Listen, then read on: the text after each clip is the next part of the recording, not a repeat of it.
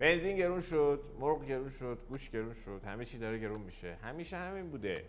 رسانه ها میان هی از گرونی حرف می‌زنن. خب که چی حالا؟ الان باید چیکار کرد؟ چه شکلی از زیر بار گرونی بیای بیرون؟ بیشتر درار ببینید بچه تو هر زمونه ای گرونی بوده. زمان پدر بزرگت بوده زمان پدرت بوده. خب الان هم هستش. تورم همینه دیگه. همه چی گرون میشه. قیمت ها میره بالا. اما توی این تورم فروش و درآمد تو هم باید بره بالا. می‌گیری چی میگم؟ معلومه وقتی درآمد تو ثابت نگهداری قیمت ها بهت فشار میاره. هر کسی که از قیمت ها به گرونی شاکیه درآمدش ثابت. درآمد ثابت اصلا چیز خوبی نیستش.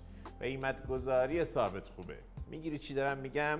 اگر قیمت گوشت و مرغ لبنیات بنزین یا حتی خونه و اجاره ها هی میره بالا اگه قرار همینجوری قیمت ها بره بالا دیگه چی باید بره بالا؟ خب قطعا مشخصه دیگه درآمدت. راه حلش هم فقط همین پس دفعه بعدی که رفتی خرید دیدی باز قیمت رفته بالا. به جای اینکه بگی وای چه خبر اینقدر گرونیه بگو وای پول کافی ندارم.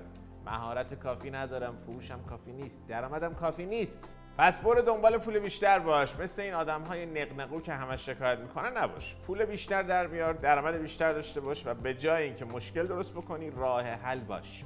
حد شما قیمت بنزین و گوشت و مرغ نیستش. خیلی بیشتر از این حرفاست. اگر درباره قیمت ها قور می‌زنی اشکال نداره. اما مشکلت و چیزی که باید براش ناراحت باشی تولید و درآمدته. پس روی این تمرکز کن که چطوری می‌تونی پول بیشتری در بیاری تا توی گرونی دست و پا نزنی.